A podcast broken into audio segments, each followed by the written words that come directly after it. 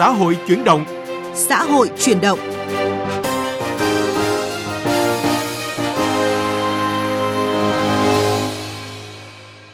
Kính chào quý vị và các bạn. Thưa quý vị, sau nhiều sự cố xảy ra, đặc biệt là gần đây liên tiếp hai vụ sập tấm đan trên cầu, thêm một lần nữa cho thấy sự già nua cũ kỹ và xuống cấp nghiêm trọng của cây cầu Long Biên trong năm tuổi.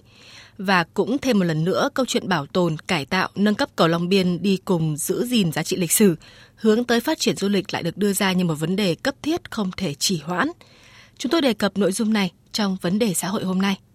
Sắc màu cuộc sống ở phần cuối chương trình, chúng tôi giới thiệu sáng kiến nhảy lông cổ rời của công nhân Nguyễn Thị Hồng Thắm, công ty may Đức Giang, Hà Nội.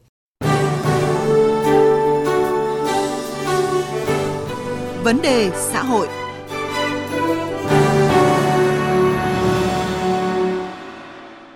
Thưa quý vị và các bạn, sau nhiều sự cố xảy ra và mới đây liên tiếp hai vụ sập tấm đan trên cầu, thêm một lần nữa cho thấy sự già nua cũ kỹ và xuống cấp nghiêm trọng của cây cầu Long Biên.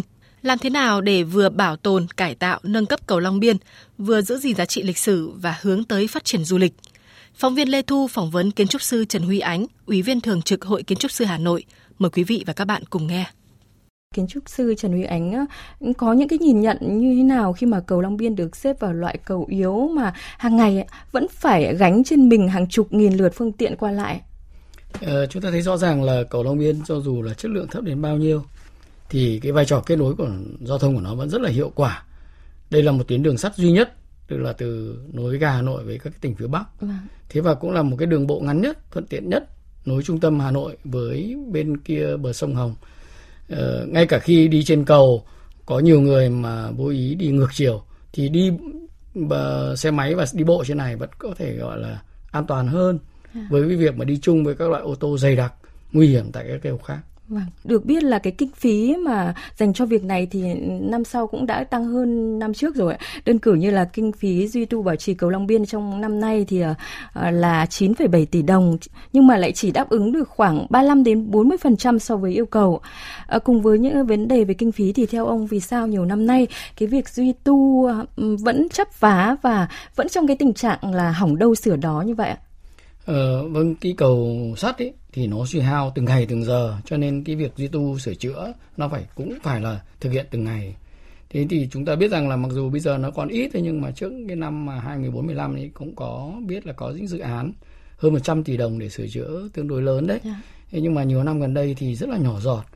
Và cái cơ bản nhất ý, thì là ngành đường sắt và giao thông vận tải có vẻ hơi là thờ ơ. À. Họ say xưa với cái dự án nghìn tỷ ừ, làm mới hơn. Yeah. Dạ. Ờ, từ cái món là dự án đường sắt mà từ 9.000 tỷ lên 19.000 tỷ, thậm chí người ta cũng đã tính đến cả đến 81.000 tỷ. Yeah. Dạ. Thế thì, cái dự án ấy cứ vẽ ra vậy thôi nhưng mà năm 24 một 2014 ấy thì do dính án tham nhũng cho nên cái dự án gần như là đắp chiếu từ đó đến nay. Trong khi mà thu nhập từ ngành đường sắt eo uột nên mà những cái giải pháp nó cũng quanh quẩn, nó cũng không cơ bản liệu um, đầu tư xây mới một cây cầu để thay thế cái chức năng của cầu Long Biên có khả thi không ạ?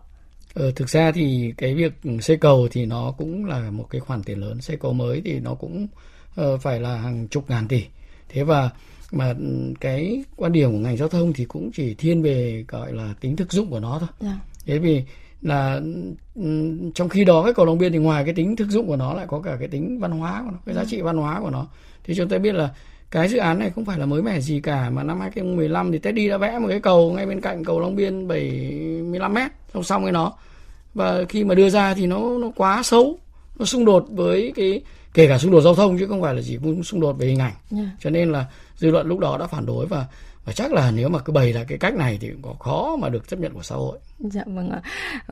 Các ờ, chuyên gia thì cũng đã nhiều lần ờ, đã bàn thảo đến các phương án khác nhau rồi ạ. Ờ, chúng ta cũng kéo dài được khá nhiều năm rồi ạ. Như là các phương án như là một là thì xây hẳn một cái cây cầu mới để thay thế và giữ nguyên cầu Long Biên hiện hữu và coi đó là chứng nhân lịch sử, một di sản văn hóa cần bảo tồn. Và phương án thứ hai là bảo tồn trùng tu phục hồi nguyên trạng. Thưa ông, phải chăng là chúng ta đang dùng rằng giữa cái việc mà bảo tồn giá trị lịch sử hay là à, có thể cải tạo xây mới nên là chúng ta cũng bao nhiêu năm chưa chốt được cái phương án nào tối ưu cho việc uh, giữ gìn hay là nói như là mọi người vẫn nói là cứu cầu Long Biên ấy ạ. Ờ, cái sự dùng rằng này nó nó cũng có một cái cái cái cách tiếp cận về một cái công trình dân sinh rất là trọng yếu mà chúng ta cái phương pháp tiếp cận thì cũng không được nghiêm túc và số hóa nó và dùng cái sơ đồ tính để mà mà dự báo cái nguy cơ rủi ro của nó cũng không có. Ờ, mỗi, vẫn là thủ công, vẫn là ra sờ nắn rồi xong rồi ghi ghi chép chép đấy thôi. Cho nên là nếu mà cứ bàn mà chẳng có một cái cơ sở nào tiếp cận mà vẫn cứ thủ công như thế thì để mà đối thoại, đi đến một cái nhìn nó cùng về một hướng và có cái giải pháp đúng, thì chúng ta phải dùng công nghệ số để so sánh các cái cái sự bàn tán, cái giải pháp bàn ra để tính vào thế và phải có một cái sự hỗ trợ của của trí tuệ nhân tạo AI thì mới có một cái lời giải đồng thuận mà chốt được cái phương án tối ưu. Dạ vâng ạ. À, xin cảm ơn những ý kiến của kiến trúc sư Trần Huy Ánh, ủy viên thường trực Hội Kiến trúc sư Hà Nội ạ. Thưa quý vị và các bạn, không thể cứ mãi kéo dài tình trạng duy tu nhỏ giọt, hỏng đâu sửa đó như hiện nay. Vậy nên cần có cái nhìn tổng thể, một sự nghiên cứu kỹ lưỡng từ các nhà chuyên môn, những người có trách nhiệm, sao cho vừa bảo tồn được giá trị văn hóa phi vật thể cầu Long Biên, vừa phục vụ nhu cầu đi lại của người dân, đồng thời phát triển được du lịch. Sắc màu cuộc sống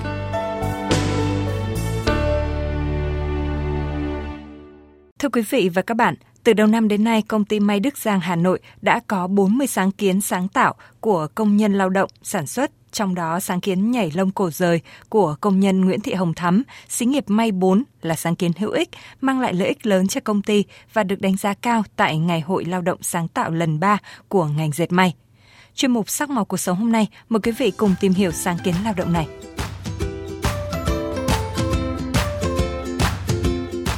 Để có những sản phẩm chất lượng, công nhân công ty may Đức Giang Hà Nội phải làm rất nhiều công đoạn, từ cắt may ráp thành phẩm và công đoạn nhổ lông cổ rời để đảm bảo không có sợi vải nào thừa ra ngoài đường may là công đoạn không khó nhưng đòi hỏi tỉ mỉ, mất rất nhiều thời gian và dễ xảy ra sai sót nhất. Nhiều năm làm cữ nhảy lông cổ rời, công nhân Nguyễn Thị Hồng Thắm nhận ra rất nhiều bất cập. Thứ nhất là công nhân phải dùng lược hoặc một vật dụng à, như dùi để nhảy từng chút lông cổ xung quanh đường may. Thứ hai là công việc công đoạn nhảy lông cổ rời rất là lâu và mất năng suất, không có hiệu quả và cuối ca làm việc. Sau nhiều lần nghiên cứu, chị Nguyễn Thị Hồng Thắm cùng đồng nghiệp đã nghĩ ra sáng kiến nhổ lông cổ rời hiệu quả.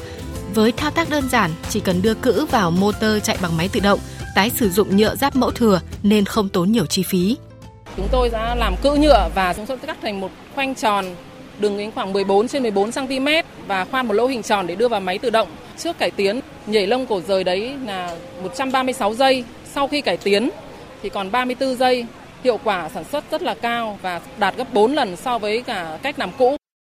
Bà Vũ Thị Tuyết Thanh, Phó Giám đốc công ty May Đức Giang Hà Nội cho biết, sáng kiến của công nhân Nguyễn Thị Hồng Thắm đã được áp dụng một năm nay và mang lại hiệu quả đáng kể trong sản xuất kinh doanh. Với cách cải tiến này, mỗi mã hàng được tiết kiệm 15 triệu đồng và có thể áp dụng với nhiều mã hàng có cổ lông tương tự như vậy. Ờ, với cái sáng kiến của bạn Thắm thì ờ, xí nghiệp chúng tôi cũng đã áp dụng và cũng thấy có hiệu quả rất là tốt bởi vì ờ, với cái sáng kiến cải tiến đó thì nó giúp cho người lao động không phải làm những cái thao tác thủ công và toàn bộ là đưa vào cữ gá. Thứ nhất là nó có được cái năng suất, thứ hai là đảm bảo được cái chất lượng sản phẩm. Thứ ba là cái lương thu nhập của người lao động nó cũng được tăng lên từ 10 đến 20%. Đáng chú ý, thao tác thực hiện này khá đơn giản. Công nhân lao động may chỉ cần nhìn theo và tập làm từ 10 đến 15 phút là có thể dễ dàng áp dụng. Công nhân Nguyễn Văn Giang làm việc tại tổ 9 xí nghiệp may 4, công ty may Đức Giang Hà Nội cho biết, sáng kiến của chị Nguyễn Thị Hồng Thắm rất được anh chị em công nhân ủng hộ vì thao tác lắp máy đơn giản, nhanh mà làm sạch lông hiệu quả, không làm gãy đường may lông cổ. Trước khi có cái cữ đấy thì là em sẽ phải à, dùng cái dùi em nhảy bộ lông cổ ấy ra nhưng mà sau khi có cái cải tiến của chị ấy làm ra cái cữ thì cho vào gắn gắn vào cái motor. Thao tác nó sẽ dễ hơn nó không phải dùng tay mà là sử dụng qua một cái thiết bị à, máy motor quay. Thứ nhất là không mỏi tay và năng suất thì nó cũng tăng lên khoảng 4 lần. Sáng kiến lao động của công nhân Nguyễn Thị Hồng Thắm là một trong gần 2.200 sáng kiến sáng tạo đang áp dụng cho lao động sản xuất của Công đoàn Diệt may Việt Nam. Đây cũng là sáng kiến tiêu biểu được lựa chọn tham dự chương trình 1 triệu sáng kiến, nỗ lực vượt khó sáng tạo, quyết tâm chiến thắng đại dịch COVID-19 của Tổng Liên đoàn Lao động Việt Nam năm nay.